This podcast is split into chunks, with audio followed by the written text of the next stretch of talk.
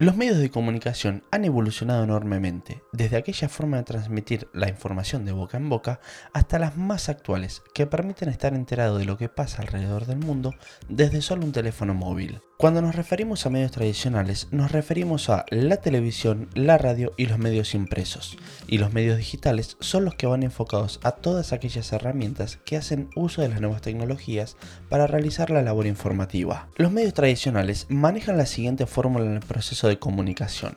El emisor, que es el medio, se encarga de enviar o transmitir la información al receptor, que es el lector, radioescucha o televidente, y el feedback es difícil de cuantificar, medir y gestionar. La comunicación digital se desarrolla en un mundo interconectado por Internet, que se encuentra formado por ciudadanos digitales que se denominan usuarios. Esta interconexión de los usuarios, que son los receptores, transforma de manera sustancial la forma en cómo se desarrolla este proceso de emisión de mensajes, debido a que adhiere el valor agregado de la interacción. ¿Qué quiere decir esto? Que con los nuevos medios de comunicación no solo se consigue transmitir un mensaje o idea, sino que también se consigue la interacción y colaboración entre todas las personas que hacen uso y que se encuentran interconectados en la red. La convivencia entre ambos medios hoy en día es difícil. Algunos medios tradicionales han tenido que transicionar y transformarse para comunicar como medio digital. Otros, lamentablemente, han desaparecido ante la imposibilidad de adaptarse. En este informe vamos a abordar con testimonios y opiniones tanto de creadores de contenido como de productores de cómo y por qué han decidido elegir su plataforma para comunicar, qué piensan de la evolución de los medios y cuál es el futuro de la era tradicional y digital. Para nuestros primeros testimonios hablamos con Lucas Friedman, productor de Vorterix, y con Sol Lillera, productora de Urbana Play, sobre la gran pregunta que alguna vez todos nos hicimos. ¿Las nuevas plataformas de streaming o nuevos medios de comunicación vinieron a reemplazar a los medios tradicionales o qué es lo que piensan sobre ello? Yo creo que las nuevas plataformas de comunicación vinieron a no a reemplazar, pero sí a poner en jaque a los medios tradicionales. Eh, creo que hoy ya está todo muy mezclado, todas las plataformas se mezclan, las vías de consumo se mezclan, todos consumimos un poco de todo. Eh, recortes de tele que vemos en Instagram, recortes de Instagram que vemos en tele, en YouTube, Twitch, ya está todo medio mezclado me parece. Ahora estamos en una época de transición porque todavía hay mucho público eh, que no ha crecido con familiarizado con Internet, que sigue necesitando de los consumos más tradicionales, que sigue necesitando de la tele, eh, de la radio tradicional. O sea, hay, hay mucho público que todavía consume eso, entonces mientras haya público consumiendo eso, eh, van, a, van a seguir eh, sobreviviendo. El otro día con la caída de, Instagram, de Facebook y de WhatsApp nos dimos cuenta que la radio sigue siendo lo que no, no va a desaparecer. Eh, digo, en su momento la radio nos permitía saber qué pasaba con las guerras, nos permitía, bueno, hubo un caso en la pandemia en donde en el norte, si no recuerdo mal, un profesor pudo seguir dando clases eh, a través de la radio. Me parece que son complementos, que son cosas que nos sirven para seguir pensando la globalización, eh, para seguir expandiendo la comunicación a mí me gusta pensar la comunicación desde un lugar de servicio y no desde un lugar eh, capitalista de, monopolización. Por otro lado, hablamos con Micaela Tornati, una creadora de contenidos, y le preguntamos por qué utiliza YouTube como plataforma principal y no los medios tradicionales como la radio o la televisión. La radio o la tele, desde, desde el lado de los consumidores, no es fácil acceder. Lo que tiene bueno de, eh, de YouTube en este caso es que mm, si querés comunicar y querés ser vos tu propio medio y tener tu propia voz, Puedes hacerlo perfectamente. Basta con crearte un canal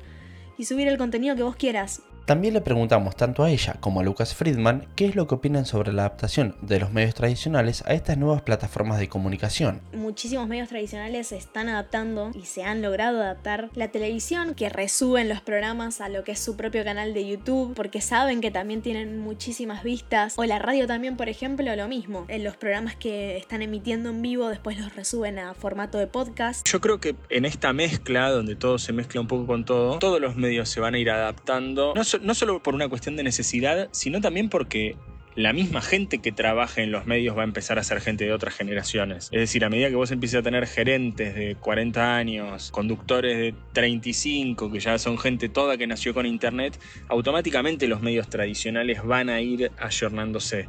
Me parece que ahora estamos viviendo una época muy de transición, donde conviven muchas generaciones, donde convive gente que no suele consumir mucho Internet, donde convive con gente que es del mundo de Internet, que nació con Internet y en esa convivencia estamos en una etapa de transición. Pero yo creo que en unos años todos los que trabajen y trabajemos en medios vamos a haber sido gente criada por internet. Además, hablamos con Micaela Cetola, otra creadora de contenidos, pero que utiliza la plataforma Twitch y hoy en día es su fuente principal de trabajo, y nos comenta por su experiencia personal si realmente estas nuevas plataformas de streaming son fuente de trabajo para cualquier persona. Por ahora, lamentablemente, no todas las personas pueden vivir del stream. Los streamers ganan de las donaciones, o sea que un día te pueden venir y donar y sí, te va de 10, un mes te puede ir de 10 porque alguien vino y te dejó 100 dólares. Pero después, el otro mes vos no sabés con qué te paras. Es rentable para quienes ya tienen un público fijo que lo pueda ayudar o para alguien que firma un contrato con la plataforma. Yo, mi objetivo empezó como un hobby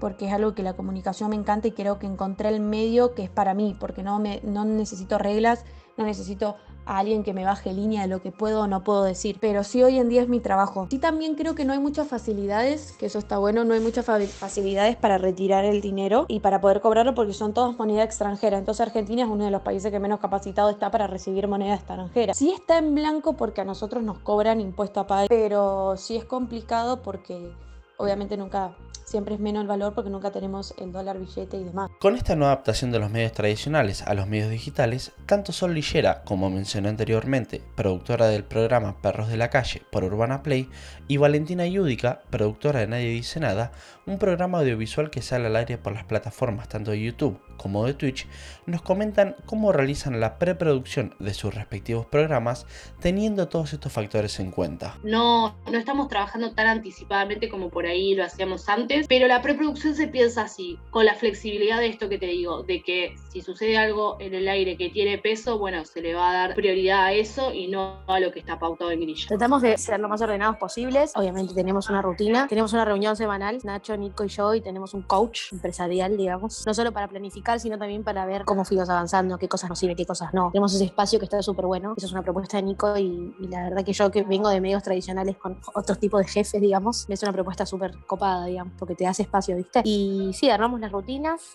eh, semanales, digamos, tenemos nuestros columnistas, nuestras secciones que se repiten, las temáticas del día, bueno, tenemos la cuestión sí tradicional que tenemos eh, PNTs, ¿no? Trabajamos con una agencia entonces, bueno, tenemos varias reuniones y cuestiones para organizar eso y que eso sí salga prolijo. Si bien somos descontracturados y nos, y nos, divertimos con eso, hay cosas que sí queremos mantener porque es importante para nosotros que eso salga bien, o sea. A su vez, Valentina ha trabajado en medios tradicionales y nos comentó cuáles son las diferencias que encuentra entre Nadie dice nada, un medio no tradicional, y sus anteriores trabajos. En primer lugar, que no hay una bajada de un medio tradicional grande, como decirte, no sé, que te diga Clarín, Telefe, digamos, de un medio que necesita tener su bajada de línea de pensamiento, que no lo digo mal, nosotros no lo tenemos. O sí, que es el respeto, digamos, que cada uno habla de lo que quiere mientras que no joda al otro, ¿viste? Entonces no hay limitaciones ni parámetros a la hora de, de qué hablar, cómo decirlo. Eh, podemos hablar de quien sea, criticar a lo que se nos cuente el culo. Eh, bueno, esto Digo, el lenguaje totalmente, es muy libre. No, nos tenemos que atar a la, agenda o al tema del día. Y eso también da un montón de libertad para hablar. Entonces, eso es el, el, como la gran diferencia que encuentro, es esa, como la libertad en principio. Y después hay un montón de cosas estructuradas de una radio tradicional que no tenemos. Por ejemplo, eh, no sé, por ahí una radio más FM, viste, respetar cierta cantidad de minutos de música o eso, no lo tenemos. Ponemos la música que queremos cuando queremos. Las secciones, viste, tiempos, momentos, tandas, esas cosas tampoco medio que lo para organizarnos. Por último, le pregunté qué fue lo que ellos cambiaron de sus lenguajes a la hora de realizar el programa y por qué no utilizan esa forma de comunicar tradicional de la radio, por ejemplo. Tratamos de ser eh, respetuosos con términos que por ahí tenemos arraigados y sabemos que hoy en día son racistas y tratamos de repetirlos o explicar o entender si tenemos un error, marcarlo y tratar de aprender al aire, digamos, estamos súper conscientes con eso, tener mucha empatía con el público porque es como cualquiera de nuestro público estaría hablando con sus amigos. Se siente que es muy genuino todo, porque realmente éramos así, o sea, no hay mucha diferencia entre el programa y cuando nosotros nos juntamos a tomar una, una birra entre nosotros. Tiempo atrás no había siquiera que preguntarse sobre los distintos tipos de medios. Los tradicionales ocupaban todo el espectro de posibilidades y las decisiones se limitaban a definir cuál era el mejor para cada audiencia y para cada mensaje. Los tiempos cambiaron, ahora los medios tradicionales conviven con los medios sociales. Por eso, gran parte de la estrategia de un profesional de la comunicación tiene que ver con la elección del canal correcto para cada audiencia o cada campaña. Por otro lado, es innegable el auge que estamos atestiguando de los medios digitales.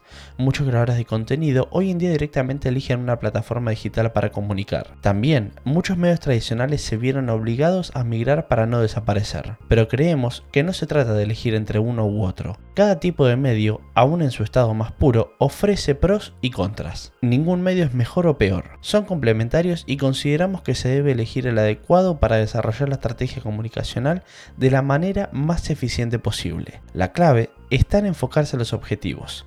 Al fin y al cabo, el fin justifica los medios. Escuchaste Mates con Agus, un podcast producido y conducido por Agustín de Felito.